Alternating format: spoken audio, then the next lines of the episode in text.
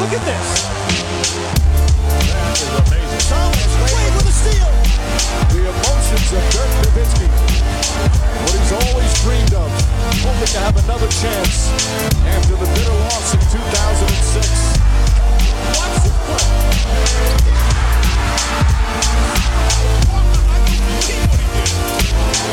That is amazing.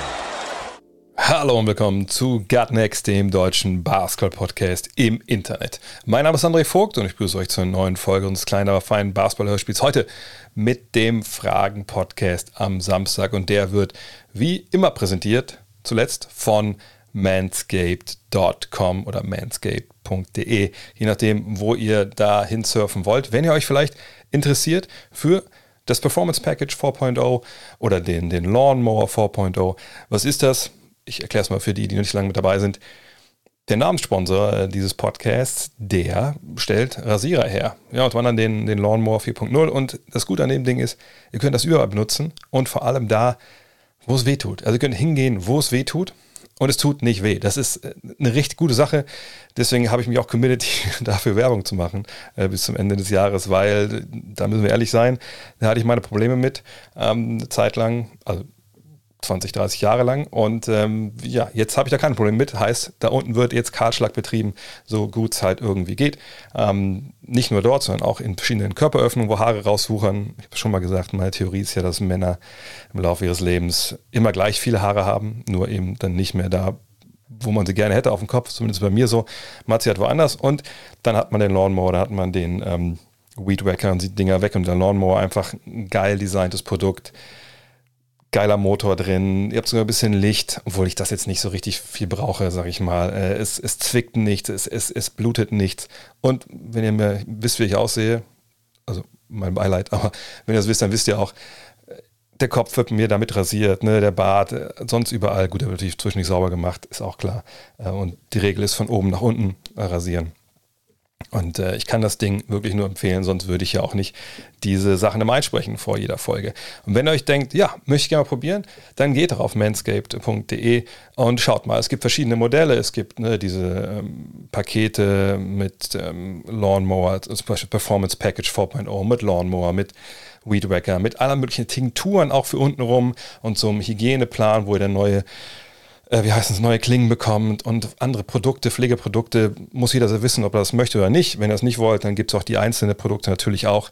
Und wenn ihr den Code NEXT, N E X X T zwanzig, also NEXT zwanzig eingebt, gibt es nicht nur Free Shipping, sondern auch zwanzig Prozent auf alles. Und das, dieses kleine, feine Basketball-Hörspiel wird weiterhin von den Kollegen von Manscaped gesponsert. Dafür vielen Dank an euch und an Manscaped.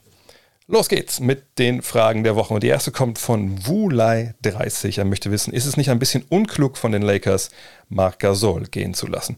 Er kann ja im Gegensatz zu Dwight Howard und DeAndre Jordan noch was von draußen machen. Das ist richtig. Und ähm, natürlich, man hat jetzt zwei Center, namhafte Center äh, in der Hinterhand mit Dwight Howard und DeAndre Jordan. Da wurde es, glaube ich, gestern auch offiziell gemacht, dass er jetzt bei den Lakers anheuert. Aber dass Gasol eventuell nicht zurückkehren würde, ich will nicht sagen, das haben die Spatzen von den Dächern gepfiffen, aber das war, ich glaube, gerade in Person von Mark Stein eigentlich schon länger im N B A-Twitterverse zu lesen. Ähm, gerade soll die ganze Situation um Covid und so soll da womit reingespielt haben in diese Entscheidung von, von Marc Gasol. Und dass er jetzt nicht mehr da ist, dass er getradet wurde nach Memphis, was natürlich irgendwie ein, ein schöner Abschluss seiner Karriere ist. Er war ja damals, als Pau Gasol dann da gespielt hat, war er da in der Highschool. Da kam dann ja im Trade von den Lakers witzigerweise für Pau Gasol dahin.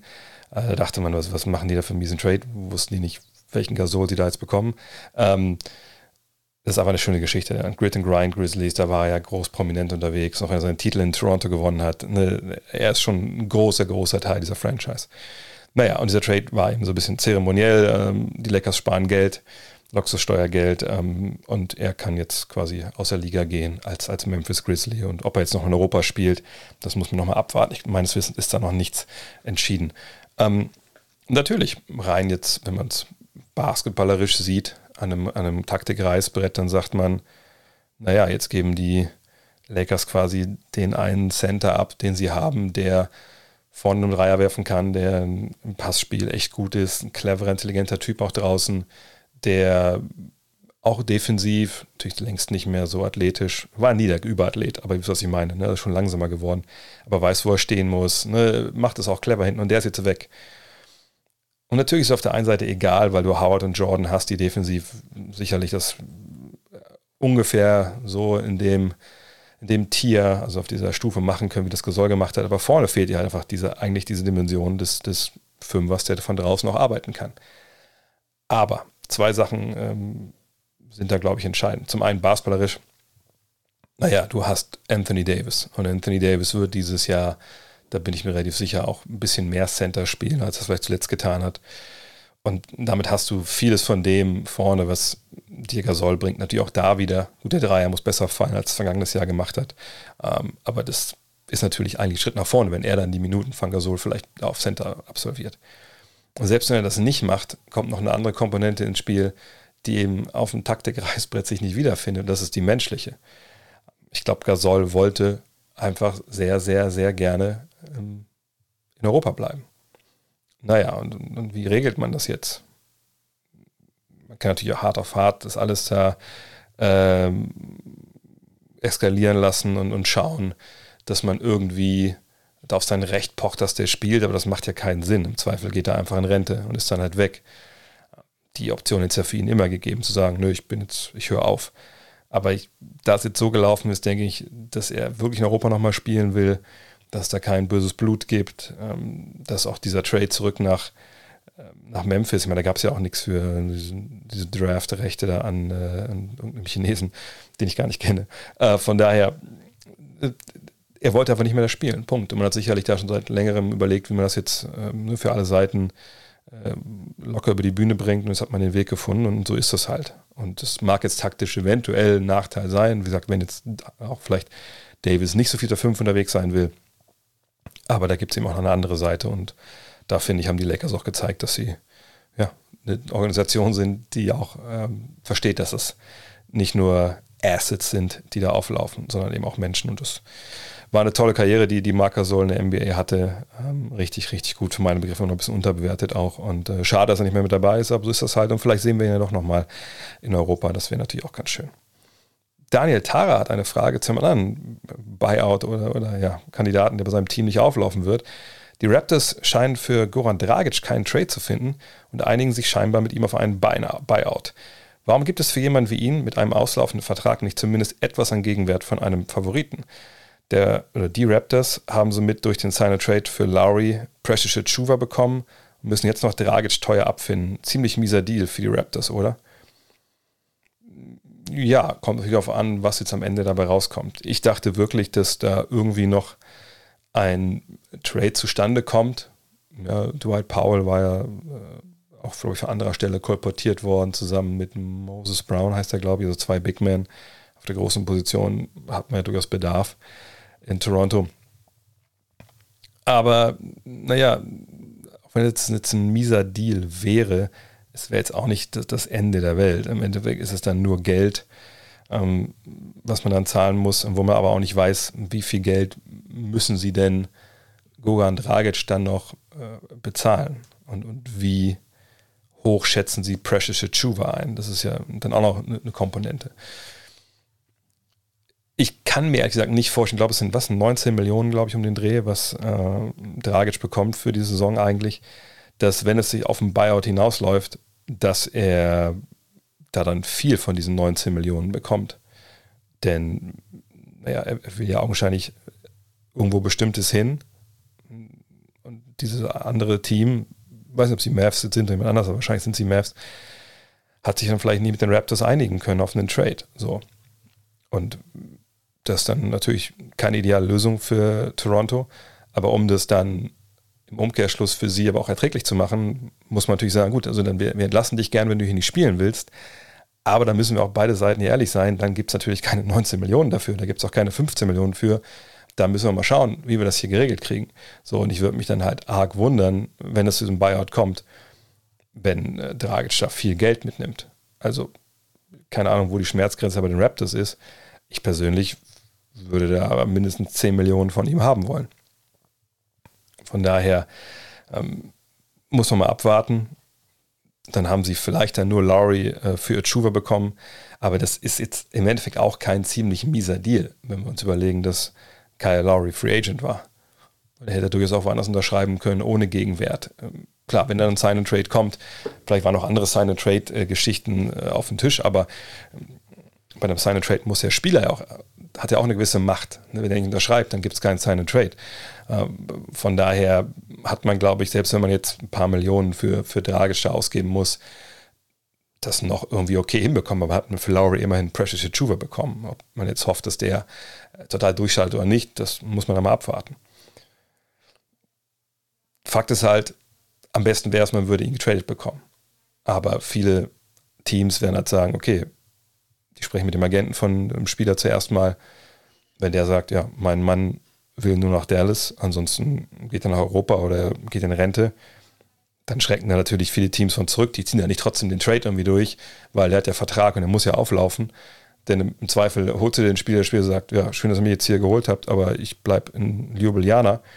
Dann hast du Spieler abgegeben und oder einen Spieler abgegeben für einen anderen Akteur, der eben nicht bei dir spielen will. Und selbst wenn er dann kommt und er ist nicht zu hundert Prozent dabei, was, was soll das denn? Von daher, der Markt für, für Dragic ist meiner Ansicht nach einfach kaputt. Das ist manchmal ganz wertfrei. Ich denke, die Mavs sind das einzige Team, wo er spielen will, wenn man das alles so jetzt glauben darf, was man da gelesen hat. Und von daher ja, sind die Chancen für Toronto natürlich auch ein bisschen in den Keller gegangen. Ähm, vielleicht war es auch so, dass man mehr oder weniger schon darüber diskutiert hatte, Dragic für Powell und Brown. Das kann ich mir durchaus vorstellen. Und vielleicht hat sich da was geändert. Vielleicht ne, rief dann jemand an ähm, bei, bei Nico Harrison, der auch neu im G M-Geschäft ist, in Dallas hat gesagt, ey, Dwight Powell, wie sieht's aus? Ähm, würden wir gerne haben, allerdings, ähm, wir hatten vielleicht keine Spieler, die euch interessieren. Haben wir halt erst am fünfzehnten Dezember wieder, wenn die Free Agents des Sommers auf den Markt kommen, könnt ihr so lange warten oder habt ihr einen Deal für Powell? Ne, sowas kann man mit reinspielen. So, und dann können sich Deals auch ändern. Von daher, es ist nicht optimal, wenn das ohne Gegenwert läuft für Dragic, aber es ist auch jetzt nicht tragisch und es kostet nur Geld. Und wie sagt mein Kumpel Money immer, das Geld ist ja nicht weg, hat ja nur jemand anders. Erik Brandmeier fragt, ist es realistisch, dass in ein paar Jahren die Draft von DeAndre Ayton und Luka Doncic wie die von Hakeem Olajuwon und Michael Jordan angesehen wird? Also, dass die Suns mit dem Pick nichts falsch gemacht haben.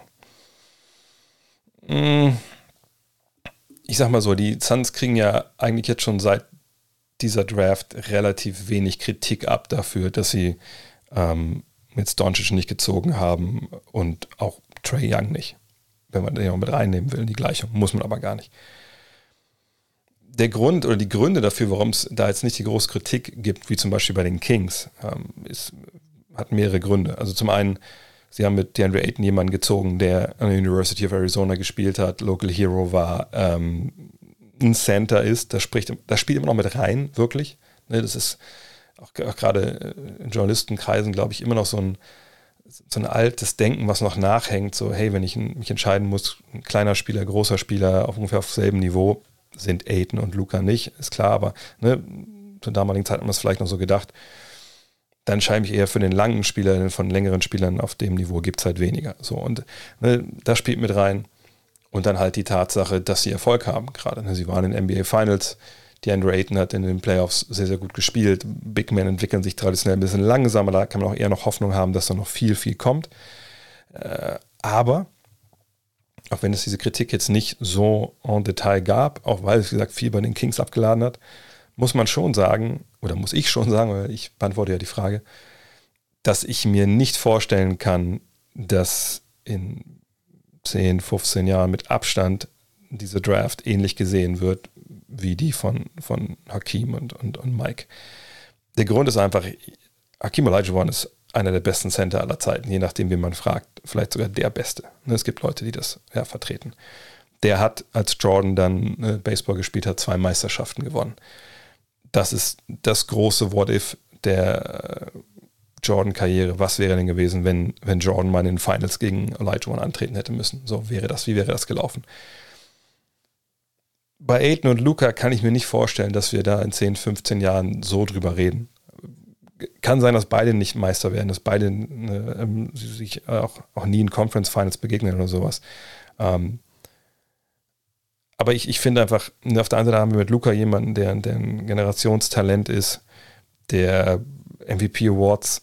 Und ich ja, würde auch sagen, es werden mehrere gewinnen wird. Die Wahrscheinlichkeit ist relativ hoch. Auf der anderen Seite haben wir mit Ayton jemanden, der ein, ein, ein sehr, sehr guter Center ist, aber der nie wahrscheinlich vorkommen wird in Konversation um den besten Center der Liga. Solange Embiid und Jokic leben, glaube ich, wird das nicht passieren, dass man ihn damit in einem, ein, mit in den Topf wirft, einfach weil er bisher ähm, noch nie wirklich, gerade auch offensiv, so ein Level hat durchblitzen lassen an, an, an Bewegung, an, an, an einen Dreier et cetera. So, und da denke ich, wenn man jetzt rückblickend dann draufschaut und sieht, okay, wir haben mit Doncic jemanden, der ist vielleicht ein, zweimal M V P geworden.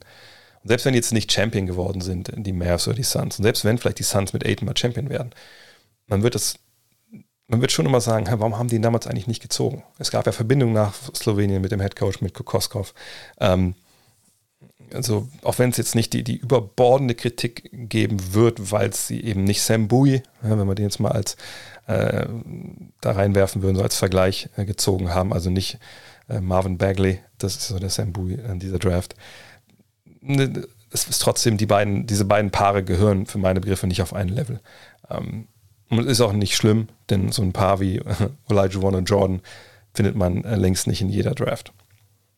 Mageru, glaube ich, wird das ausgesprochen, fragt, was wäre für Giannis Antetokounmpo der beste Sidekick, abgesehen von Chris Middleton, weil man in den Playoffs ja gesehen hat, dass seine Leistungen schwanken. Also welchen eins B Star sollte man neben ihn stellen? Irgendwer, glaube ich, da, es kam aus dem Discord die Frage und irgendwer darunter habe ich geschrieben, ja, die Antwort ist ja bei solchen Fragen immer Kevin Durant. Ja, ist sie natürlich sehr, sehr oft. Bei Giannis ist es so, da haben wir natürlich einen Frontcourt-Spieler, der äh, auf vier und fünf alles spielen kann, der über die Wucht kommt, der gnadenlos ähm, einfach mit, mit Power zum Korb gehen kann, klare Defizite hat, ja, ne, gerade aus dem Wurfbereich. Und man sich eben fragen muss, okay, also in wen steht man den jetzt zur Seite? Und das muss natürlich zuallererst ein Werfer sein, gar keine Frage. Ähm, das muss jemand sein, der an der Dreierlinie, vor allem auch aus dem Dribbling, brandgefährlich ist. Und ist dann wahrscheinlich auch einer, für den Antetokounmpo ein bisschen mitverteidigen muss, was aber irgendwie dann noch okay ist. Ähm, es darf allerdings keiner sein, der irgendwie das Spacing ein bisschen kaputt macht. Und ich glaube, es muss ein Ballhändler sein. Damit fällt in dem Fall Kevin Durant wahrscheinlich schon aus. Ich sage nicht, dass das eine Paarung wäre, die nicht funktionieren würde. Durant und Antetokounmpo, das wäre wahrscheinlich ein absoluter Terror für die Liga. Aber ich würde eher mich für einen Guard entscheiden wollen in dem Fall. Und da lande ich im Endeffekt bei Steph Curry. Weil ich glaube, Steph Curry, ähm, wenn er mit ihm spielen würde, mit diesen Fähigkeiten, die er hat, abseits des Balles halt wirklich, äh, sorry, äh, nicht abseits des Balles, sondern äh, im Pick and Roll, direkt aus dem Dribbling hochzugehen, äh, das Passing, was er hat, das Ballhandling, was er hat, wie er auch dann Antetokounmpo einsetzen könnte, ne, aus diesem Two-Man-Game, über Ringniveau et cetera. Das wäre schon brutal. Abseits des Balles könnte man sich auch vorstellen, dass wenn es einen anderen Ballhändler noch gibt, ähm, könnte die, diese Offscreens abarbeiten ohne Ende. Also ich glaube, die beiden hätten eine, eine tolle Chemie. Ich glaube, es sind zwei Jungs, die auch nicht unbedingt das Alpha-Tier sein müssen. Haben ja beide auch schon gezeigt, ehrlich gesagt. Äh, von daher, ich würde mich für Steph entscheiden. Ähm, das wäre eine Kombo, die Haben wir, haben wir die schon gesehen beim All-Star-Game? Ja gut, All-Star-Games kann ich mich mal nicht, kann ich mich nicht erinnern. Sobald die vorbei sind, habe ich die schon vergessen. Äh, aber die beiden zusammen, äh, das wäre ein Fall für N B A two K twenty-two auf jeden Fall, für die für fürs My Team Draft, für die My Team Draft. Jones fragt, wie schätzt du Taco Falls N B A-Zukunft ein? Kann er ein Rollenspieler werden, der mal mehr Spielzeit bekommt, oder würde er als Fringe-N B A-Spieler nur Einjahresverträge bekommen und bald von der N B A-Bühne verschwinden? Wenn ich mir zwischen den, den beiden Sachen entscheiden müsste, dann würde ich sagen Letzteres. Denn was ist denn die Art Spieler in der N B A, die in den letzten, sagen wir mal, fünf bis zehn Jahren die meisten Probleme hatte? Das sind Big Men, die nicht sehr mobil sind, die nicht von draußen werfen können und einfach dann ab einer gewissen Reichweite oder Entfernung vom Korb nicht verteidigt werden müssen. Ja, das alles trifft auf Taco Fall zu und halt nochmal doppelt und dreifach, äh, weil, naja, er ist nun mal wahnsinnig lang, okay, keine Frage. Ähm, er hat nicht das beste Ballgefühl. Ich glaube, da tritt man ihm nicht zu nahe, wenn man das äh, ihm äh, an seinen Füßen niederlegt. Er ist nicht besonders schnell und ähm, ja, ist auch noch relativ roh, würde ich mal sagen, so aus basketballischer Sicht. Da werden einige jetzt aufmerken und sagen, Moment mal, also Boban Marjanovic hat ja auch einen Job. Boban Marjanovic äh, ist auch effektiv. Manchmal in bestimmten Matchups haben wir in den Playoffs gesehen. Und er hat für Dallas gegen die Clippers echt einen wertvollen Job gemacht. Ja, muss man aber auch sagen, dass Boban besser ist als, als Taco Fall. Der hat ein super Ballgefühl. Das ist ein, ein, ein spielintelligenter Typ. Das ist jemand, der bei allen Nachteilen, die er hat, so, ne, was so die äh, Mobilität angeht, der ist auch nicht der Typ, der Leute überpowert. Aber der hat eine große Spielintelligenz, sagt, der ist nicht roh, der, der weiß, was er auf dem Feld tut, ähm, und der kann auf bestimmte Arten und Weisen bestimmte Matchups einfach dominieren. Gleichzeitig hat er natürlich Probleme äh, in anderen Matchups, aber er ist ein Situationsspieler, der, wenn man bei ihm jetzt die Frage stellen würde, hier, die man jetzt, die der Jones über Taco gestellt hat, dann würde man sagen, ja, Boban Marjanovic ist ein Rollenspieler, der mal mehr, ähm, der, der mal mehr, mal weniger, so müsste man es da ausdrücken, Spielzeit bekommt. Ähm, aber ähm, ist sicherlich einer, der jetzt nicht sich nur von einem Einjahresvertrag zum nächsten hangelt und äh, irgendwo nur im Kader hinten rumhängt, äh, weil man einen Center fürs Training braucht. Das ist eher der Fall bei Fall.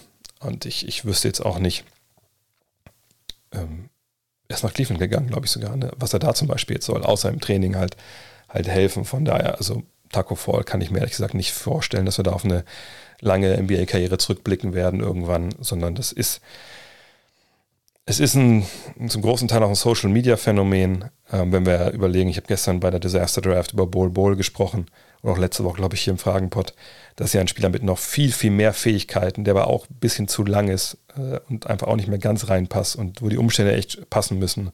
Und bei Taco Fall ist es einfach so, dass da, dass da relativ bald Schicht im Schacht sein wird, denke ich. Nico Mentis fragt, wen siehst du als Kandidaten für den M I P Award in der kommenden Saison? Ist Jaren Jackson Junior einer? Wenn er in die Saison fit bleibt und sich als Nummer zwei in Memphis etablieren kann, sehe ich ihn durchaus mit Chancen. Ja, Jaren Jackson, im Zweifel kann man einfach ähm, die Teams durchgehen. Okay, wer ist so Zweit-, Drittjahresprofi? Wer kann vielleicht jetzt äh, einen nächsten Schritt machen? Michael Porter Junior ist jemand, das hatte, glaube ich, auch auf Twitter oder, oder Discord letztens jemand geschrieben, der natürlich in, in Denver jetzt wahrscheinlich eine größere Rolle nochmal nehmen wird, wenn Jamal Murray fehlt. Ähm, Das ist ein guter Kandidat und so kann man eigentlich die Reihen durchgehen. Wenn ihr wisst, wenn ihr meine Arbeit länger verfolgt habt, dann wisst ihr, ich bin ein Gegner davon, so Zweitjahresprofis zu nehmen, wenn es um solche Awards geht, denn ne, dass du vom ersten Jahr als Rookie zum zweiten Jahr besser wirst, ja, das, das ist eingepreist, das, das muss so sein. Ähm, ja, aber Jaren Jackson ist ein Kandidat, vergangenes Jahr auch lange verletzt gewesen. Bei dem kann man das durchaus sehen. Michael Porter Junior ist jemand, aber es gibt ehrlich gesagt da fast immer die, die Die, die meisten Kandidaten vor so einer Saison, weil man eben natürlich hofft, dass gewisse Spieler, ne, die jetzt zwei Jahre in der Liga sind, einfach einen Sprung machen. Und, aber da gehört Jaren Jackson auf jeden Fall dazu. Andreas Meyer hat eine Frage zu der Disaster Draft. Er sagt, die in zwei Teilen, Teil eins kam ja hier im regulären Channel und Teil zwei kam dann bei den Supportern. Und er fragt, wie ist es mit dem, wie ist es in dem Fall mit dem Salary Cap des betroffenen Teams? Dürfen, darf dieses Team nur Verträge bis zum eigenen Salary Cap draften und bleiben etwaige Trade-Exceptions erhalten? Also um das kurz nochmal zu skizzieren, diese Disaster-Draft ist halt eine Geschichte, ne, das steht in den N B A-Statuten relativ genau geregelt, aber das Krasse ist, man findet diese genauen Regelungen gar nicht so raus. Also man weiß, dass es so ist, dass wenn bei einem Team durch ein Unglück äh, ja, entweder ne, fünf oder mehr Spieler versterben oder dismembered sind, also wo man Arm oder ein Bein fehlt, dann kann dieses Team eine Disaster Draft abhalten. Ähm, wenn wir jetzt davon ausgehen, weil alle sind gestorben in einem Flugzeugabsturz, das wäre so wahrscheinlich das Wahrscheinlichste leider. Ähm, und danke übrigens an Len Werle, der hat das auf Facebook geschrieben gehabt, dass damals die Lakers ja fast mal verunglückt wären mit Elgin Baylor und Co. Ähm, aber jedenfalls, ne, wenn man dann wüsste, okay, das ist ein ganz leerer Kader, ähm, kein Spieler mehr übrig, ähm, du brauchst fünfzehn neue Leute, dann gehst du hin und darfst da draften und, und die anderen neunundzwanzig Teams dürfen jedes Jahr fünf Spieler schützen, die anderen Spieler im Kader, die anderen zehn jeweils, ähm, sind dann, oder kann man sich ziehen, aber man kann von jedem Team maximal einen Spieler nur ziehen. Und die Frage ist jetzt, ne, wenn man die Spieler zusammenrechnet, darf man dann das Salary Cap überschreiten oder nicht? Und das Spannende ist, ich weiß es nicht. Es, ich habe extra nochmal gegoogelt ähm, und es gibt einen, einen Post von einem relativ obskuren Basketball-Blog, da steht, sie dürfen nicht über Salary Cap hinausgehen. Aber alle anderen Quellen sagen da gar nichts zu. Und ehrlich gesagt kann ich mir nicht vorstellen, dass sie nicht über Salary Cap hinausgehen dürfen, wenn ich ehrlich bin. Denn das darfst du ja als normales Team ja auch so, ne, mit Börderechten et cetera pp. Es ist ja auch jetzt kein kompetitiver Vorteil äh, unbedingt oder ein Nachteil für die anderen neunundzwanzig Teams, wenn jetzt ein Team, Team Desaster hingehen dürfte und über hundertzwölf Millionen, wo es ja dieses Jahr liegt, äh, ausgeben.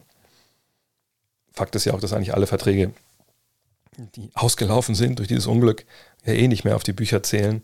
Ähm, von daher, also ich denke, sie dürften drüber gehen. Ähm, Trade Exceptions, die so ein Team hat, genau wie Draft Picks, zum Beispiel in diesem obskuren Artikel steht auch, dass das Team den ersten Pick in der kommenden Draft hätte, was ich jetzt auch nicht ganz glaube, wenn ich ehrlich bin, aber, aber egal. Ähm, aber Trade Exceptions, ja, ich denke, das genau wie mit Draft Picks, die man sich vorher zusammengetradet hat, und, und Trade Exceptions hat man die wahrscheinlich noch. Warum sollte man die nicht haben? Also eine Trade Exception ist ja im Endeffekt, ähm, wäre ja so, wenn ich jetzt einen Spieler getradet habe, äh, ohne den monetären Gegenwert zu bekommen, sondern nur einen Pick oder sowas, weil das andere Team den Spieler einfach im, im Salary Cap Platz, den sie hatte, aufgenommen hat, dann kriege ich ja das Äquivalent von dem Gehalt als Trade Exception. So, und das hat ja nichts damit zu tun, dass jetzt Spieler gestorben sind, die in dem Fall gar nicht getradet wurden, sondern ne, das war ja eine ganz andere Transaktion. Von daher würde ich sagen, dass das alles erhalten bleibt, genau wie Draftpicks et cetera.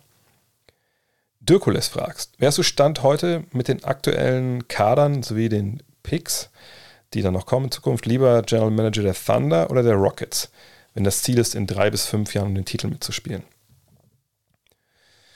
Ehrlich gesagt wäre ich wahrscheinlich von, von keinem der beiden gerne der, der General Manager, wenn das das Ziel ist von meinem, von meinem Besitzer, weil ähm, ich dann wahrscheinlich, wenn der wirklich nur das halt möchte, dass wir in drei bis fünf Jahren einen, einen Titel mitspielen, also eine Conference Finals erreichen, dann ähm, bin ich mir relativ sicher, wenn nicht irgendwas total Glückliches passiert, also wenn ich nicht irgendwie ähm, ja, einen ersten Pick kriege oder sowas.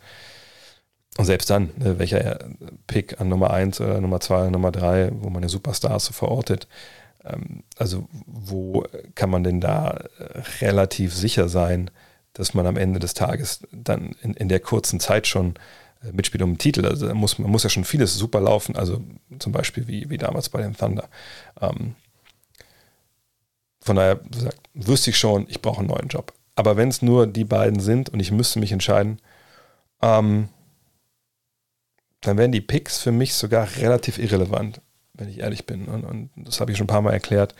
Ähm, Oklahoma City hat natürlich eine Menge Erstrunden-Picks, keine Frage. Auch wenn man sich die Picks sich so anschaut, ähm, fast doppelt so viel, oder glaube ich mehr als doppelt so viel äh, als Houston. Nur das sind natürlich relativ oft Picks, die nicht vorne landen werden. Also das, bis auf die eigenen sind die allermeisten irgendwie geschützt oder werden erst, glaube ich, vierundzwanzig und sechsundzwanzig, glaube ich, von den, ich gucke es gerade mal nach, ähm, von den Clippers, glaube ich, die sind dann nicht geschützt oder so, relativ spät. Äh, und das ist ja dann, gut, das sind in drei, vier Jahren, aber ne, trotzdem drei bis fünf Jahren, das kommt ja zu spät, um diesen Job mir hier zu retten.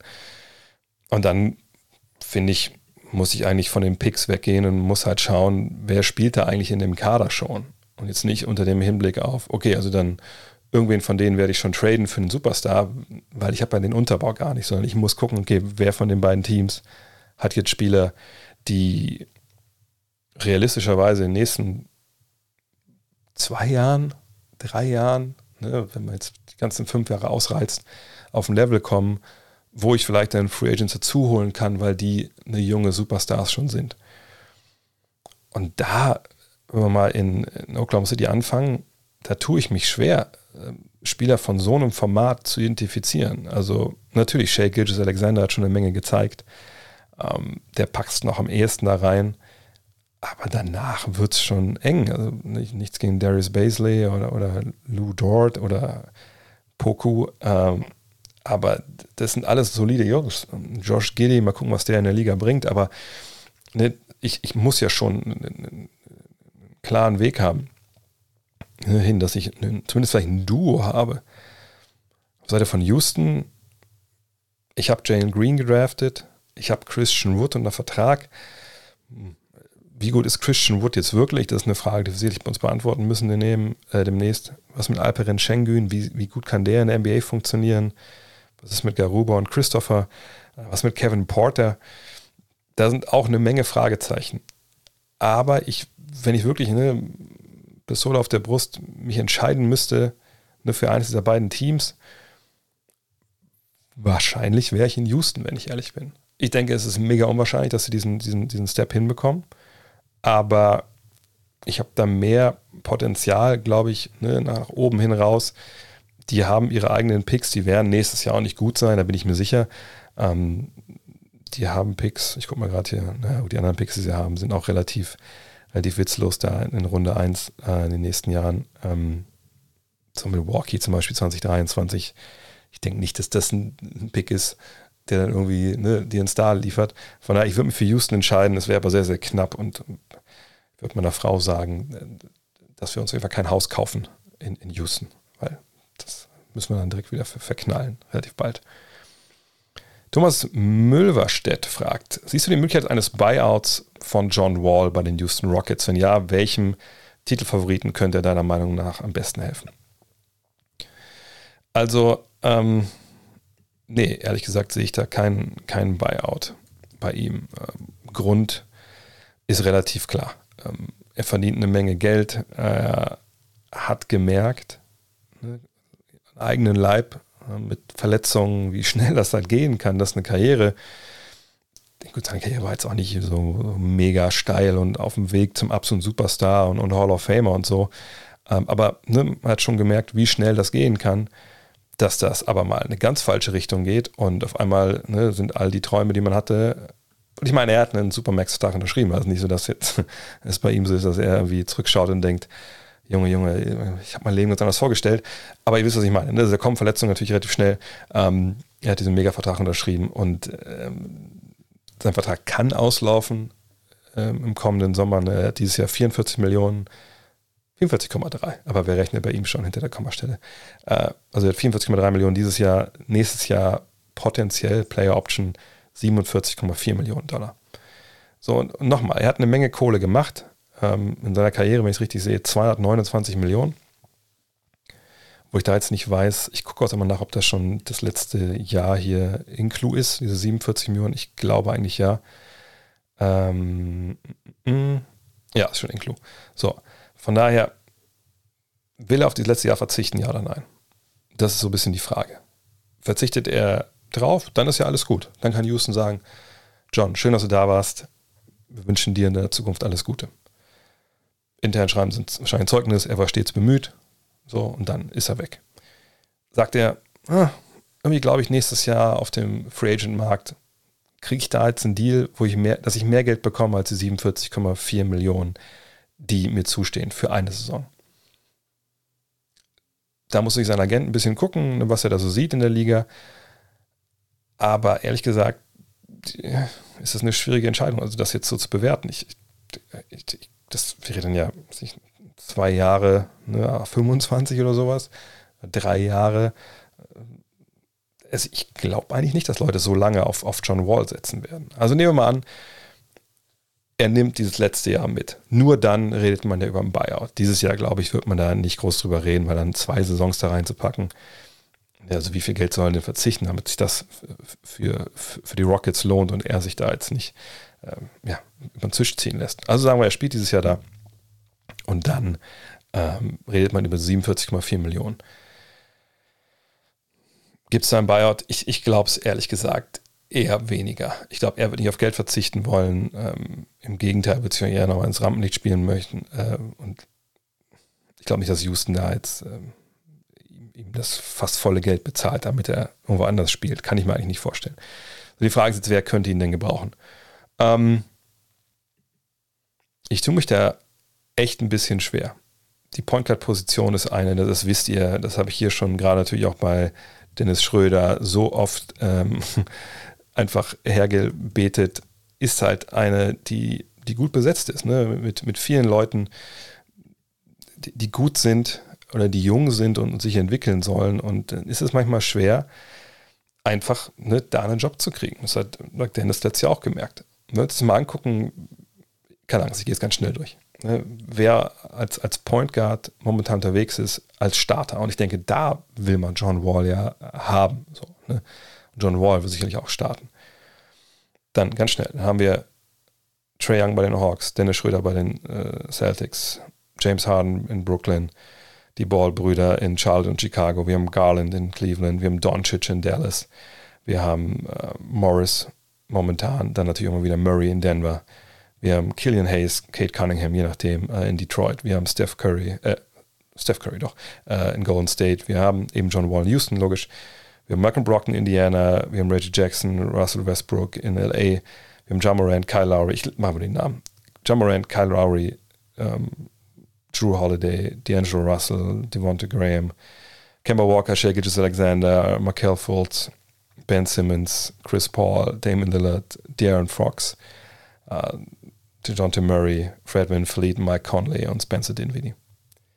So, wer sind jetzt die Favoriten von denen? Das sind nur eine Handvoll Teams.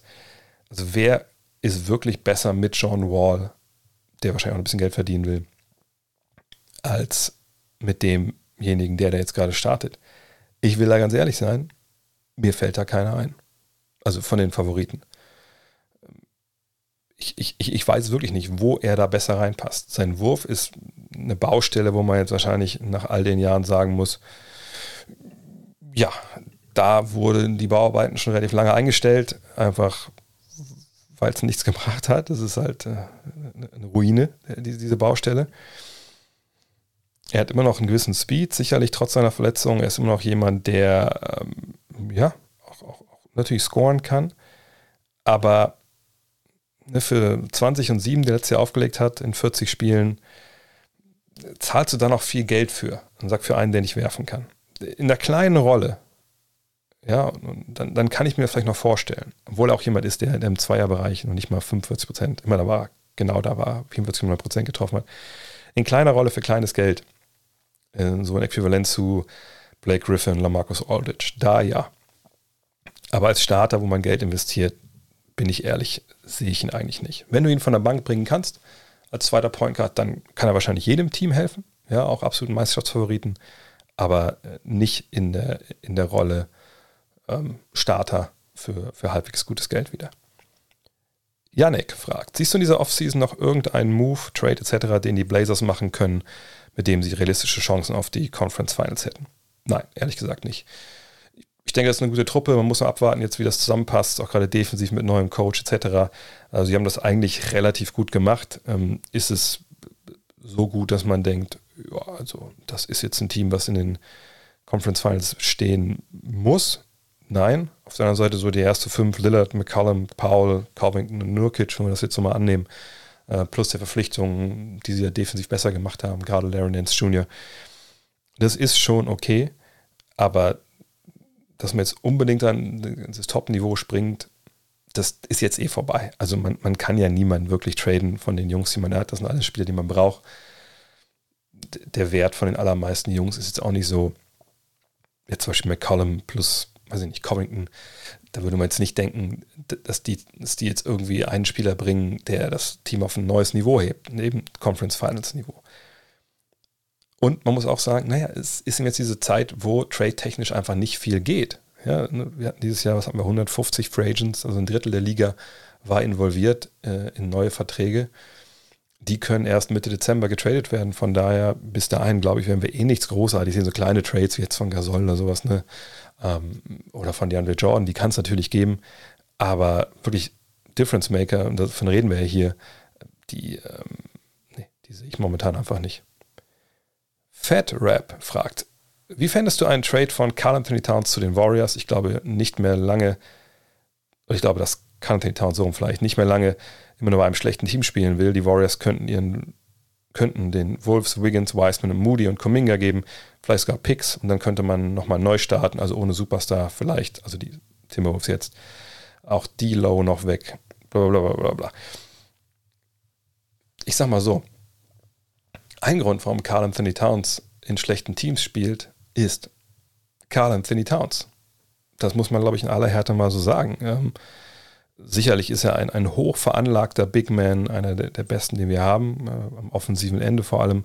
Das ist jemand, der, der, der eine große Qualität hat, und an, an dem Tag, wo der äh, anruft oder vorstellig wird, ähm, ne, bei der Chefetage der, der Timberwolves und sagt, jo, ich mache jetzt den Garnett, wie sieht's aus, kann ich, kann ich, kann ich bitte gehen? Da werden neunundzwanzig andere Teams da ähm, aber mal ganz schnell Angebote reinfaxen äh, und hoffen, dass die Timberwolves sie zurückrufen. Nur, wenn wir uns mal anschauen, Karl-Anthony Towns, die ersten drei Jahre, ja, immer zweiundachtzig Spiele absolviert, immer gestartet, ne, hat Vollgas gegeben, war richtig gut unterwegs. Dann im vierten Jahr auch noch okay, siebenundsiebzig Partien gemacht, auch noch okay. Aber ähm, letzten beiden Jahre, gut, auch mit Covid, ne, weniger Spiele und so, hat selber auch eine, eine Menge da natürlich durchgemacht. fünfunddreißig Spiele, fünfzig Spiele. Von den Zahlen her war das immer gut. Der Junge, der ist halt nach wie vor, äh, kannst du den eigentlich reinschreiben für, für vierundzwanzig und zehn, plus plus ein paar vier Assists, plus Dreierquote um die vierzig Prozent. Und noch ein paar Blocks. Alles super, alles gut. Nur, sein Team war in der Zeit einfach nicht gut. So, und jetzt kann man natürlich nur auf ähm, Suche gehen, wa- warum, wa- warum war das eigentlich so? Also warum ne, waren die Timberwolves eigentlich nicht geil in dieser Zeit? Und natürlich, er ist einer der Stars. Also ist ja nicht so, dass er jetzt da alleine rumgesprungen ist und, und, und, und das um ihn herum nur welche Crap-Dudes gezockt haben, sondern er ist ja ein großer Teil davon. So, und sie haben ganz jung angefangen, als er dazu kam. Ne, Wiggins, Towns, Levine, alle zwanzig, haben alle ihre Stats gebracht, haben halt nicht viele Spiele gewonnen, so, aber so ist es halt, auch wenn du eine junge Truppe hast und mit Karl-Anthony Towns im Center, muss man auch sagen, der in den ersten Jahren gedacht hat, Verteidigung, ja, also dafür haben wir doch die Veteranen hier im Team, das machen die doch für mich mit. Ähm, dem war aber leider nicht so. Dann ähm, gab es einen neuen Trainer, Manager in Original, äh, Personalunion in ähm, Tom Thibodeau, kam rein, ne? Das Trio, was gerade genannt haben, war einundzwanzig. Klar hatten sie dann auch mit, äh, mit Ricky Rubio einen Point, der ein bisschen angeleitet hat. Aber ne, weiterhin, das war defensiv katastrophal. Ähm, trotz Thibodeau, aber hat auch wieder viel mit, äh, mit dem Kollegen äh, Towns zu tun gehabt. Und dann im dritten Jahr kommt Jimmy Butler, ne, zu Towns und Wiggins dazu. Ne, es gab dann einen großen Trade, Levine ist weg. Und man hofft, dass es jetzt weitergeht. Geht's auch. Man kommen, die kommen in die Playoffs, verlieren vier eins gegen die Rockets. So, das war siebzehn, achtzehn. Da, da ging es ja voran. Nur dann eskaliert die Nummer da halt äh, rund um Jimmy Butler. Hab tatsächlich noch im Ohr ja, diesen, diesen Auftritt bei E S P N und dann im Training. Die, das war ja schon äh, dann schon arg orchestriert, die ganze Geschichte. Und da kommt natürlich auch Towns in diesem Jahr nicht gut weg, weil Butler ihn und auch Wiggins hart kritisiert. Dann bricht es eher auseinander, dann wird, wird Wiggins getradet und danach ist es halt so, dass bei den Timberwolves, sagt durch Covid, ähm, die holen sich Russell, ne, Towns ist verletzt, Russell ist verletzt, einfach die Stabilität halt fehlt. So, ähm, jetzt ist er an einem Punkt dieses Jahr, ne, alle sind wieder fit. Man hofft natürlich, dass, dass das mit Edwards, mit ähm, mit Towns und mit Russell gut funktioniert. Sie haben ein paar brauchbare Rollenspieler dabei, et cetera pp. So. Aber Karl-Anthony Towns muss liefern. Bisher hat er nur Zahlen geliefert. Nicht groß Siege, ist auch als, glaube ich, jetzt Leader nicht unbedingt immer hundert Prozent vorangegangen. Und er muss halt zeigen, dass er nicht soft ist. Und das kann er dieses Jahr. Also so viel mal jetzt vorweg, bevor ich diese Frage beantworte. Wenn es nur darum geht, ob Karl-Anthony Towns zu den Warriors passt. Natürlich passt er zu den Warriors. Er passt zu jedem Team in der N B A mit seinen Fähigkeiten. Das ist einer der begabtesten Offensiv-Bigmen der, der ganzen Welt. So. Frage ist halt nur, hat er genug Feuer? Braucht er eine gewisse Struktur um ihn rum, um erfolgreich zu sein? Das muss man abwarten. Aber das sind Fragen, die er beantworten muss. Das sind nicht Fragen, die irgendwie unfairerweise gestellt werden und wo der arme Karl-Anthony Towns aber nicht die Chance hatte, das jetzt hinzubekommen. Letzten anderthalb Jahre ne, muss man bei ihm ne, klar immer dazu sagen, was da passiert ist, auch im familiären Umfeld mit Covid et cetera. Aber er muss basketballerisch beweisen, dass er Winning Basketball spielen kann. Und wenn er jetzt hingehen würde und sagen würde, oh, also ich habe mir alles anders vorgestellt, ähm, ich will hier weg, ich, ich fordere einen Trade sofort hier in, äh, in Minnesota, dann würde ich ehrlich gesagt sagen wollen, Junge, Junge, das ist schon, schon rich, nennen die Amerikaner das, ne? Das ist schon ähm, eine verwegene Aussage zu sagen, nee, ich will ja nicht mehr Basketball spielen, denn irgendwie hat das alles nicht funktioniert und ähm, ich fühle mich so ein bisschen auch als, als Opfer hier, ich will weg. Ich meine, er hat einen Fünfjahresvertrag unterschrieben, ohne Ausstiegsklausel, was sicherlich ähm, möglich gewesen wäre. Ne? Er kriegt dreißig Millionen Dollar im Jahr, also einunddreißig Komma sechs dieses Jahr, dann wird es knapp vierunddreißig und sind sechsunddreißig. Das ist der Mann, der vorweggehen müsste. So, und das erwarte ich jetzt von ihm auch. Ähm, deshalb muss man über so Trades eigentlich gar nicht nachdenken. Wäre das ein Paket Wiggins, Wiseman, Moody und Kuminga, wenn man neu anfangen will, ja, ich glaube, Wiggins würden sie nicht unbedingt zurücknehmen wollen um jeden Preis, aber ja, das wäre vielleicht ein Paket. Auf der anderen Seite denke ich, wenn Karl-Anthony Towns zu haben ist, gibt es sicherlich bessere Pakete. Äh, von daher ähm, würde ich sagen, ja, die, sie würden ihren Hut in den Ring werfen, die Warriors, aber ich denke, sie hätten nicht das beste Angebot. Und ich glaube nicht, dass Karl-Anthony Towns das Recht hat oder dass es irgendwie nachvollziehbar ist, wenn er sagt, ich, ich will hier um jeden Preis weg, wenn ich ehrlich bin. Ranger Techno fragt, es ist ja allgemeiner Konsens, dass Steph Curry die N B A mit seiner Spielweise verändert hat. Aber wie genau ist das vonstatten gegangen? Haben alle anderen Teams plötzlich ihre Trainingsprogramme und Spielzüge umgestellt, weil man plötzlich eine Art Basketball gefunden hat, die so gut ist, dass jede andere Spielweise sie nicht mehr lohnt? Oder war die Veränderung langsamer und welche Faktoren können dafür eine Rolle gespielt haben? Wie würdest du diese, diesen Wandel erklären? Es geht hier gar nicht um Taktik äh, und um Trainingsprogramme von N B A-Teams. Ähm, das kann man eigentlich alles vernachlässigen. Das hat auch jetzt nicht, hätte auch nichts mit, äh, mit Steph Curry zu tun, wenn sich da was getan hätte nach dem Erfolg der Warriors, denn dann wird es eigentlich eher darum gehen, wir haben die Warriors Basketball gespielt, ne, kann man da taktisch Anleihen nehmen. Also wo die Warriors ja auch taktische Anleihen genommen haben, bei den Bulls, bei den Spurs, was sie natürlich von der Geschichte ihres äh, Headcoaches erklärt. Nee, Steph Curry hat das Spiel verändert und ich würde da nicht unbedingt äh, immer sagen das N B A-Spiel, sondern das Spiel an sich, in dem er halt hingegangen ist und Sachen auf einem Basketballfeld gemacht hat, nicht ähm, erst in der N B A, natürlich auch schon vorher am College in Dayton, die man eventuell im College auch schon mal gesehen hatte, so Stichwort Jimmer Fredette, also ne, Spieler, die viele Dreier werfen, von, von sehr, sehr tief werfen, aus dem Dribbling werfen, die gab es immer schon. Mahmoud Abdul-Rauf oder so, oder Chris Jackson, wie er damals noch hieß. Ne, da gab es immer mal Spieler, die so gezockt haben. Nur, was bei äh, Steph Curry jetzt dazu kam, ist, dass er in die N B A kam. Und das auch nicht sofort. Das muss man ganz klar sagen. Es ist nicht, dass er in die Liga kam und, und direkt ein Superstar war. Ganz im Gegenteil. Also ein, ein ganz großer Punkt in der, in der Entwicklung der Warriors zu einem dynastischen Team, das noch Kevin Durant holen kann, ist eben, dass Steph Curry früh in seiner Karriere Probleme mit den Knöcheln hatte, äh, auch ne, dann nicht unbedingt der Spieler war, der dann später wurde und dadurch halt äh, nach seinem Rookie-Deal einen ziemlich niedrig dotierten Vertrag unterschrieben hat, von dem damals aber äh, dann viele gesagt haben, oh, der ist viel zu hoch für den, das ist ja nicht wert. So.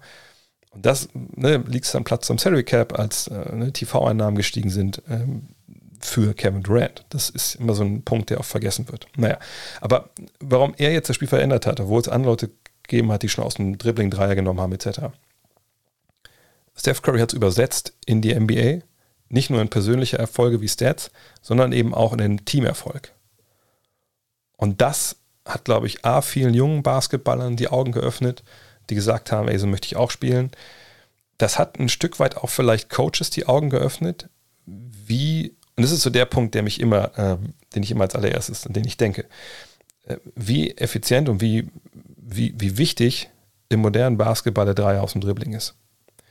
Denn das war der Wurf, der mit am meisten verpönt war äh, früher äh, im Basketball, heute sicherlich an vielen Stellen auch noch, wenn man nicht Spieler hat, die das halt richtig gut machen mit dem Treffen. Ähm, und bei ihm war es halt so, er hat damit einen Weg gefunden, die vor, immer noch vorherrschende eigentlich in vielen Belangen, äh, Defense gegen Pick and Roll auszuheben, diese Ice-Defense. So. Und das war, war ein Riesenerfolg. Ja, weil er ihm das natürlich auch in Sachen Playmaking ganz, ganz neue Sachen eröffnet hat. Äh, er hat abseits des Balles sich überragend bewegt, ähm, hat den Dreier getroffen und einfach mit, mit so einer Spielfreude und Charisma das Ganze gewürzt, dass eben gesagt, junge Spieler gesagt haben, ey, ich möchte auch so spielen. Und das hat ja sogar Erfolg. Also dieser, dieses Argument früher immer gegen die, diese, überhaupt gegen Dreier und vor allem Dreier aus dem Dribbling, war eigentlich über, über dreißig, vierzig, fünfzig Jahre, ey, das ist ineffizient, das ist Zirkus, nee, der Ball muss zum Ring. Und das hat er alles gezeigt, dass das nicht so ist. Und eben mitten im Flair, das, das ein Nachahmer gefunden hat. Es gibt eine schöne Geschichte auch über die, die Ball-Brüder, müsst ihr euch mal durchlesen.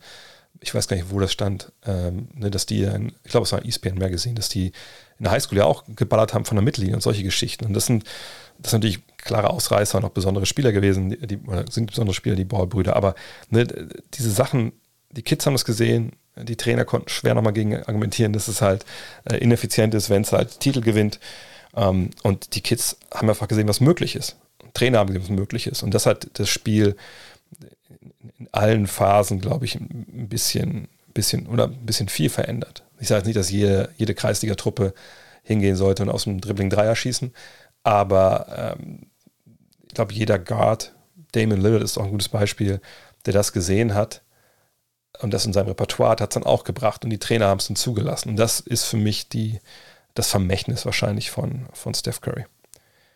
Milchkannenschwenker fragt, woran liegt es, dass es kein Team seit den Spurs zwanzig vierzehn gab, das nur ansatzweise so einen genialen Teambasketball spielt? Abgesehen von den Warriors geht es meiner Meinung nach mindest, meistens über Mismatches, die Stars produzieren. Ja, das kann man durchaus so sagen. Ähm, Grundidee des Basketballs, oder das, was man ja möchte, worauf sich jede Offensive runterbrechen lässt, ist ja im Endeffekt, dass man aus einem überragenden eins gegen eins Spieler, ne, das ist immer die letzte Möglichkeit dann, aber ne, die Idee von Teamwork oder generell von der Basketball-Offensive ist ja fünf gegen fünf, wir kriegen es irgendwie hin, dass der Mann mit Ball nicht von einem verteidigt wird, sondern von einem zweiten. Es muss nicht mal doppeln sein, aber ich gehe mal vorbei, Mann, Mann vorbei, es kommt eine Hilfe und dann läuft der Ball und dann kann die Defense nur reagieren und irgendwie kriegen wir dann einen guten Wurf oder einen Leger sogar. Das ist ja so ne, die, die, die Grundprämisse, das, was ja jede Offense im Basketball vereint. Ja, es gibt keine Offense, wo man sagen würde, ja, wir passen den Ball einfach rechts nach links, rechts nach links und dann nimmt irgendwer den, den Wurf am Mann. So, das ist ja dann nicht, nicht zielführend. Die Spurs haben zwanzig vierzehn natürlich einen Basketball gespielt, der Traum schön war. Wenn ihr mir länger schon folgt, dann wisst ihr, das war für mich das der schönste Basketball, den ich je gesehen habe. Aber der Grund, warum man das nicht sieht, ist, es ist eben scheiße schwer, so Basketball zu spielen. Es ist richtig, richtig, richtig schwer. Und es ist eine Sache, da muss halt eine Menge zusammenkommen, damit das am Ende des Tages funktionieren kann. Und bei den Spurs, das war ein perfekter Sturm damals. Das waren drei Superstars. Ich möchte jetzt auch mal Duncan, Parker und Ginobili einfach in, alles zusammen da reinpacken, die super spielintelligent waren über die ganze Karriere hinweg. Ich glaube, bei einigen von denen hat es ein bisschen gedauert. Also sie mussten das aufbauen, aber ne, am Ende waren sie super spielintelligent, uneigennützig und eben aber trotzdem auch mit im fortschrittenden Alter in der Lage, ne, Matchups auszunutzen, ne, an Leuten vorbeizukommen, Hilfe zu ziehen, die Pässe zu spielen. Ne? Das, das war so das Fundament, sage ich mal, in der, aus personeller Sicht. Dann hast du natürlich mit den Spurs unter Popovich auch ein Team, was Team-Basketball, Ball-Movement ganz, ganz, ganz nach oben gehoben hat und in den Vordergrund gestellt hat. Auch unter dem Wissen, dass sie nicht diesen einen Spieler haben, der athletisch oder von der Power her einfach sich immer da das, das Mismatch kreiert. Und hinzu kamen damals einfach Rollenspieler, die auf einem stellenweise sogar unfassbaren äh, basketballintelligenten Niveau waren. Natürlich vor allem äh, Boris Diaw. Ne? Das ist ja ein Spieler, der, der auch schon Kultstatus natürlich hat, aber der, der damals ja so ein bisschen, ich will nicht sagen, der wurde rumgereicht äh, in der Liga, das ist vielleicht auch falsch, aber ne, das war ja jemand, der eigentlich offensiv gar nicht so viel gemacht hat. Ne? Der war damals M V P der französischen Liga, bevor er rüberkam, hatte glaube ich nur dreizehn Punkte erzielt oder so. Aber der war halt da einer, der sagt, den Ball bewegt hat, der, der super clever war. Ich meine, er hat nur, ich habe es mal aufgerufen, zwei Komma acht Assists gespielt, aber das war einfach ein anderer Playmaker nochmal und einfach einer, der immer den Kopf oben hatte für seine Mitspieler. Das war eine Truppe damals, da haben sechs Spieler zweistellig aufgelegt und dann noch zwei Spieler neun Punkte und noch eine acht.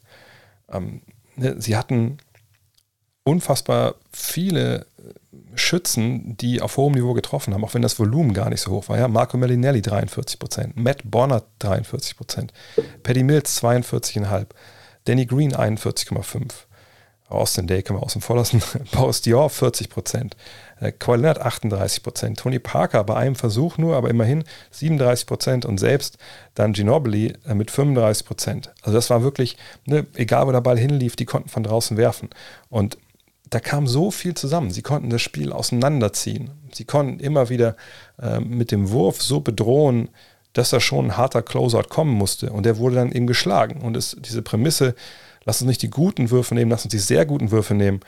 Das wurde da einfach ausgelebt. So, und ähm, das, das kannst du nicht an jeder Ecke äh, so spielen. Nicht mit, mit, mit, mit jeder Truppe. Ähm, ne? Das ist natürlich eine große Frage des Coachings auch, aber du brauchst diese Spieler. Und in diesen zwei Jahren, würde ich sagen, weil im Jahr vorher war es ja auch sehr, sehr gut, äh, da kam das alles zusammen. Auch natürlich, weil es ähm, in Spiel sechs zwanzig dreizehn die, die, diese, diesen Neckbreaker gibt. Und sie den Titel nicht gewinnen. Dann hast du auch noch eine Motivation gehabt, in zwanzig vierzehn wirklich dieses Ziel mit, mit hundertachtzig Prozent zu verfolgen. Und, und dann kamen eben ja, diese, diese Meisterwerke dabei raus. I M Bene fragt, könntest du einmal aufzeigen, wer die besten, erfolgreichsten Spieler mit einer Körpergröße von seven foot three oder drüber sind? Ja, gute Frage. Also im Endeffekt wird Kareem Abdul-Jabbar ja immer mit seven foot two angegeben. Angeblich war er sogar seven foot four oder sowas. Oder ist er wahrscheinlich mittlerweile ein bisschen geschrumpft in seinem Alter, aber ne, ich, ich würde sagen, der war sicherlich seven foot three. Ähm, dann würde ich ihn angeben als den besten aller Zeiten. Yao, Sabonis, Samson, ja. Das sind dann schon so die Namen. Sonst schon Sean Bradley oder so. Weiß ich nicht, ob man den nennen muss. Also der, der, der beste war, und ich packe einfach in die Kategorie, war, war Kareem Abdul-Jabbar. Aber man sieht auch da, ne, das ist natürlich, alle diese Spieler, jetzt außer vielleicht der späte Sabonis und der Yao, sind natürlich Jungs, die einfach auch über, über eine Athletik verfügt haben, die, die einfach wahnwitzig war. Also wenn man sieht, wie sich Jabbar bewegt hat, das war natürlich verrückt. Ne? Und ähm, das, das, da muss halt auch sehr, sehr viel genetisch zusammenkommen, damit das bei der Länge funktioniert, auch über längere Jahre. Bei Samson sieht man ja auch, Äh, leider Gottes, ne, wie schnell dann auch Verletzungen da den Strich durch die Rechnung machen. Henning Fechner fragt, Paul Pierce wird am elften September in die Hall of Fame aufgenommen, also heute. Deine Einschätzung zu der Karriere von The Truth, ohne ihn wären die Boston Celtics heute nicht die Franchise, die sie sind, oder? Doch, klar.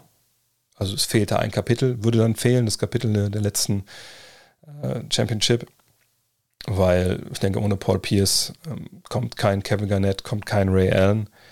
Aber das ist ja, glaube ich, nicht das Erste, was man denkt, wenn man in Boston Garden geht oder wenn man über die Boston Celtics nachdenkt. Das sind dann doch eher, je nachdem wie alt man ist, ähm, Bird oder Russell et cetera. Von daher, ähm, nee, sie wären schon die gleiche Franchise. Es wäre das gleiche Buch, es würde halt nur ein Kapitel fehlen. Tim Frost äh, fragt, was war das Team mit dem höchsten Durchschnittsalter insgesamt, das in den Finals stand, das die Finals gewonnen hat? Kommen die Lakers daran, wenn man ihr aktuelles Team betrachtet? Ähm, ist das älteste Team, wenn ich mich nicht ganz täusche, waren die siebenundneunzig, achtundneunzig äh, Bulls. Und zweiter waren, glaube ich, schon die Mavs von zweitausendelf. Die Frage ist so ein bisschen, wie gewichtet man das? Also eigentlich, äh, es gibt, glaube ich, einen ganz schönen Post im Netz irgendwo, den ich vor Jahren mal gelesen habe. Äh, da wurde ähm, eben so eine kleine Formel erstellt, wo man geguckt hat, okay, ne, wie alt sind die Spieler, wie viele Minuten spielen denn die Alten, so, das, das muss man ja alles runterbrechen, ehrlich gesagt. Ähm, und da gab es durchaus ältere Teams, ja, auch die Spurs natürlich von zwanzig vierzehn waren, waren ein bisschen älter, aber da muss man immer gucken, ne, welches Alter spielt welche Minuten. Die Lakers, deswegen muss man abwarten, wer welche Minuten spielt. Also ich glaube, das können wir ein bisschen vertagen, die Antwort auf diese Frage, ähm, dass sie Meister werden könnten, na klar, auch in die Finals können sie natürlich kommen, aber ähm, der Vergleich hinkt auch ein bisschen, weil natürlich ein Spieler wie LeBron in seinem Alter noch nie auf so einem Level gespielt hat. Von daher ist das jetzt ist eine schwierige Frage, das irgendwie zu beantworten, weil wir einfach ja diesen Fall noch nie hatten, dass, dass der, der beste, zweitbeste Spieler, wo man ihn sehen will, da in der Hierarchie so ein Alter hat und trotzdem so eine, ja, so eine Last tragen muss. Timo Schuladen fragt, wie würdest du den Stellenwert nicht leistungsmäßig des Basketballs in Deutschland im Vergleich zu anderen europäischen Nationen einordnen? Klar gibt es einige, in denen er klar, über, klar drüber ist. Wo drüber überhaupt? Litauen und der Balkan. Aber wie sieht es da zum Beispiel in Italien, Frankreich, Israel und Türkei aus? Möchte ich relativ schnell beantworten. Ich glaube, wir sind das einzige Land in Europa, ich weiß nicht, wie es in der Welt aussieht, aber in Europa, das wirklich eine... Ihr wisst, wisst, wie ich es meine, wenn ich das jetzt sage, dass über eine, ein, eine unfassbare Monokultur äh, in Sachen Sport ähm, verfügt. Ne, bei uns es kommt Fußball und da kommt Ewigkeiten nichts. Also ihr könnt ähm, Sportzeitschriften, also allgemeine Sportzeitschriften oder Zeitungen wie die Bild aufschlagen und da ist in der Regel, wenn niemand tot irgendwo im Netz hängt, geht es halt um Fußball. So Fußball, Fußball, Fußball, Fußball, alles andere ist wirklich unter ferner Liefen.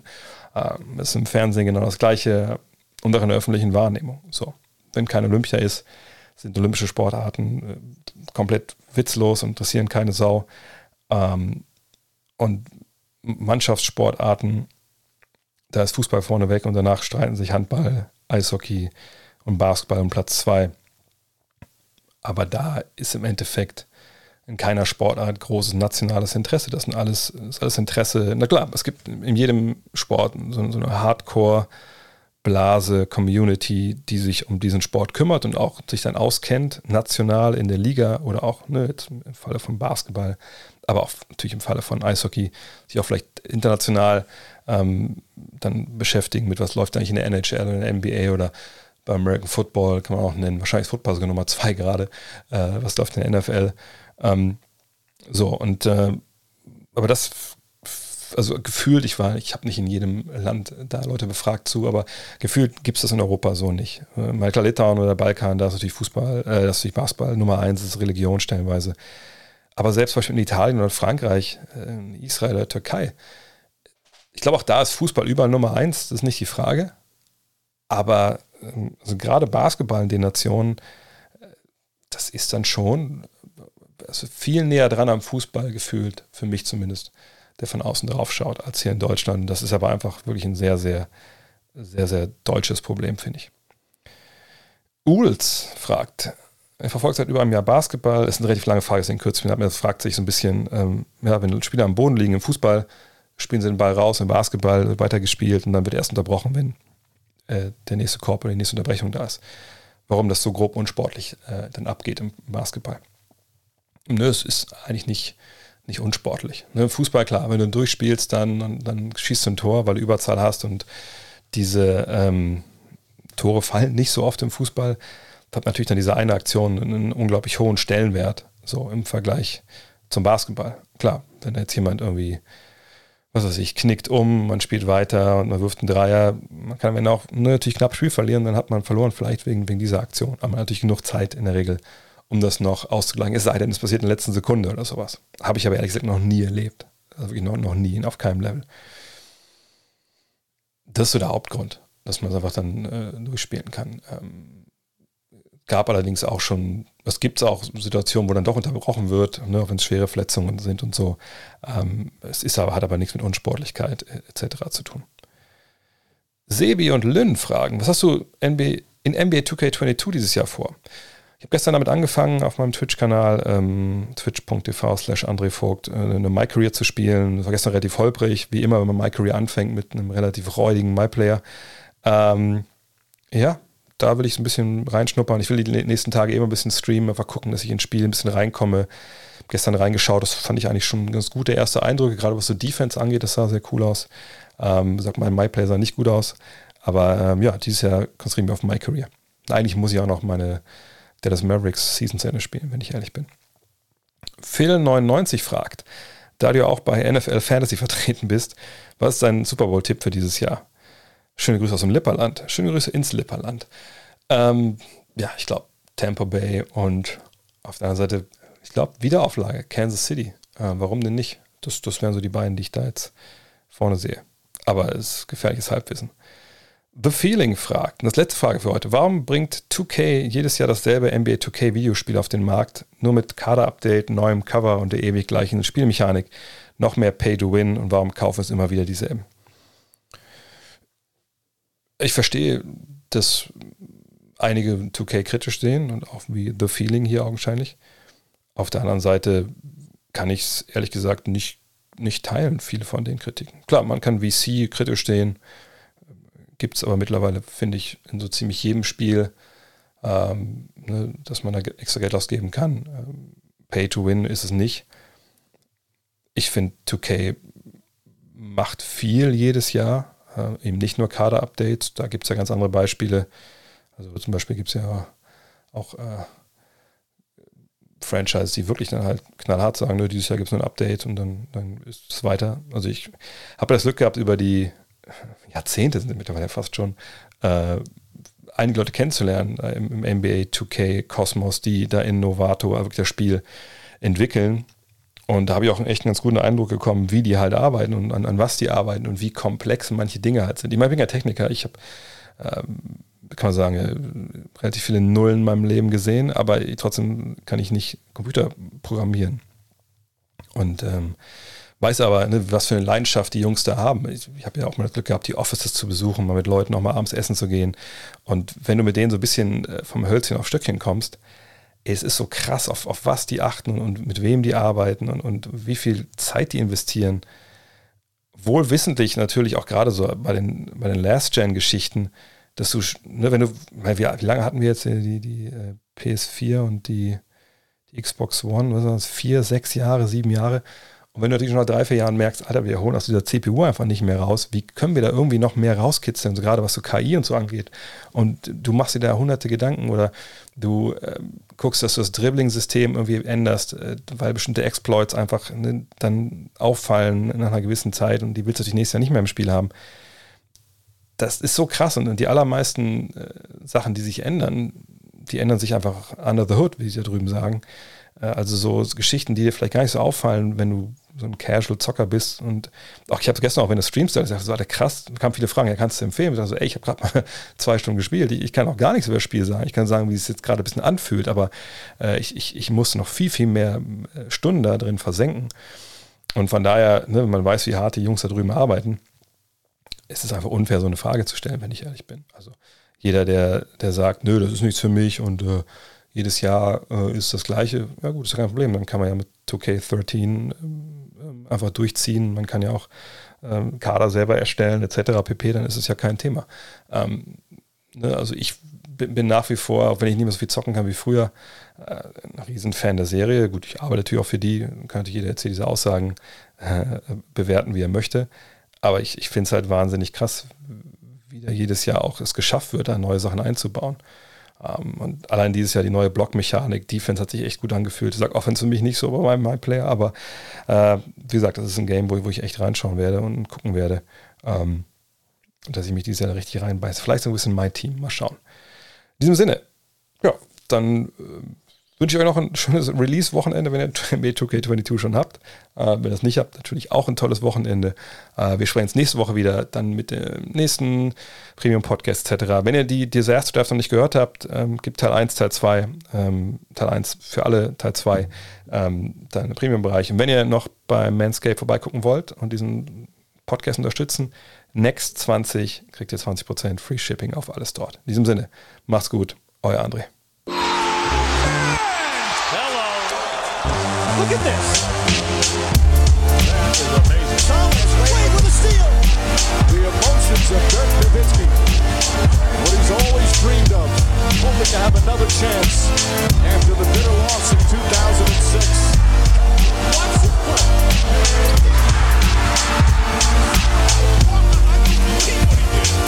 play. That is amazing.